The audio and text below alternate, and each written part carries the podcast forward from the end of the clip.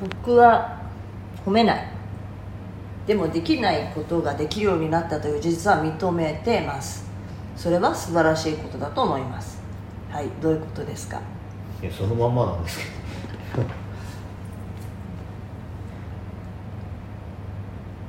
で僕の中で褒めるっていうのはなんすかねあの犬がボール持ってきて褒めるみたいなのと同じでなんかちょっとバカにしてる感じがするんですよね。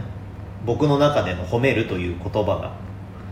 だ子供に対してだったら褒めるとかっていうのはありますけど大人に対して褒めるっていうのはその人にとって失礼だと思ってるから、うん褒めるってどういうことって俺の方が上なのって思っちゃう。その褒めるってなると。あーまあじゃあ前の今仕事の時にね、うん。まあなんだろう。よく言ってましたよね。前の仕事の時っていうかなんかできてないことをうん。さもいいでできてるように思わせて、うん。いいですねとは言わないってことだよね。うんそう。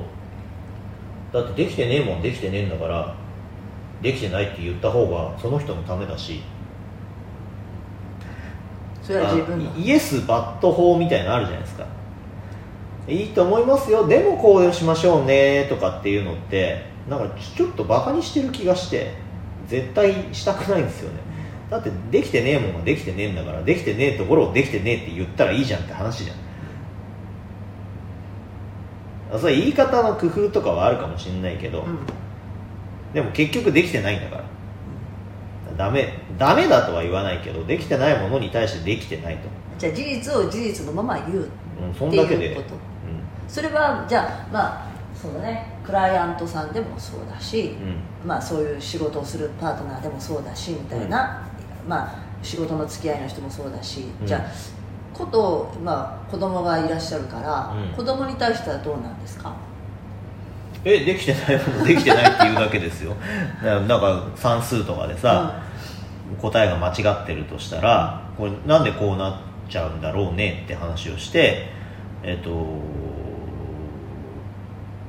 答えをそのまま言うのは違うと思うからじゃあじゃあこれはどういうふうに考えるのっつって、えーでき答えられそうなあことを聞く。なんだろうね。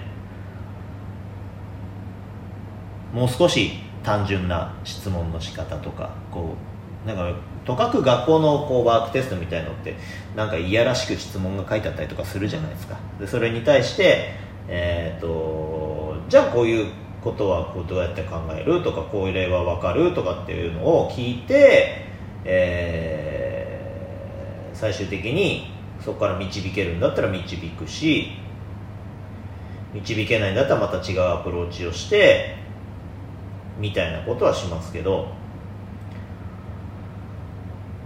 でもただただできてたらできてるできてなかったらできてないっていうスタイルなだけででも子供が子供だろうが大人だろうが特に関係ないですよね。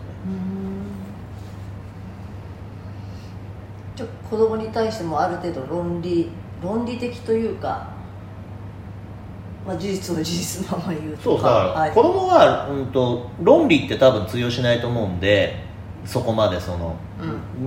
ね、大人に話すみたいな論理的には通用しないと思うのでうーん、まあ、それなりに子供として分かるように話をしますけど、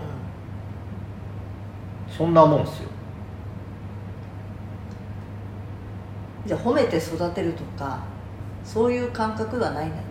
褒めて育てるってもらってよくわかんないんですけど。え僕にはないですねその、うんまあこうでもまあだからできたことをできたねって認めてあげる、うん、すごいねって、うん、とその子供のレベルではできないであろうことをできるのであればできたねすごいねっていうのが言うけど。でって話ですけど。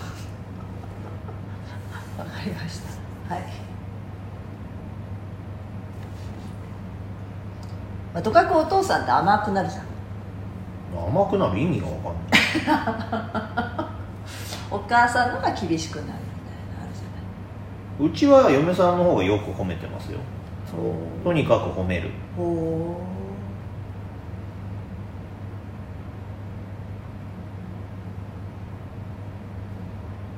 僕はもうこのスタイルしかできないから。何でもかんでも褒めるみたいなことはないし。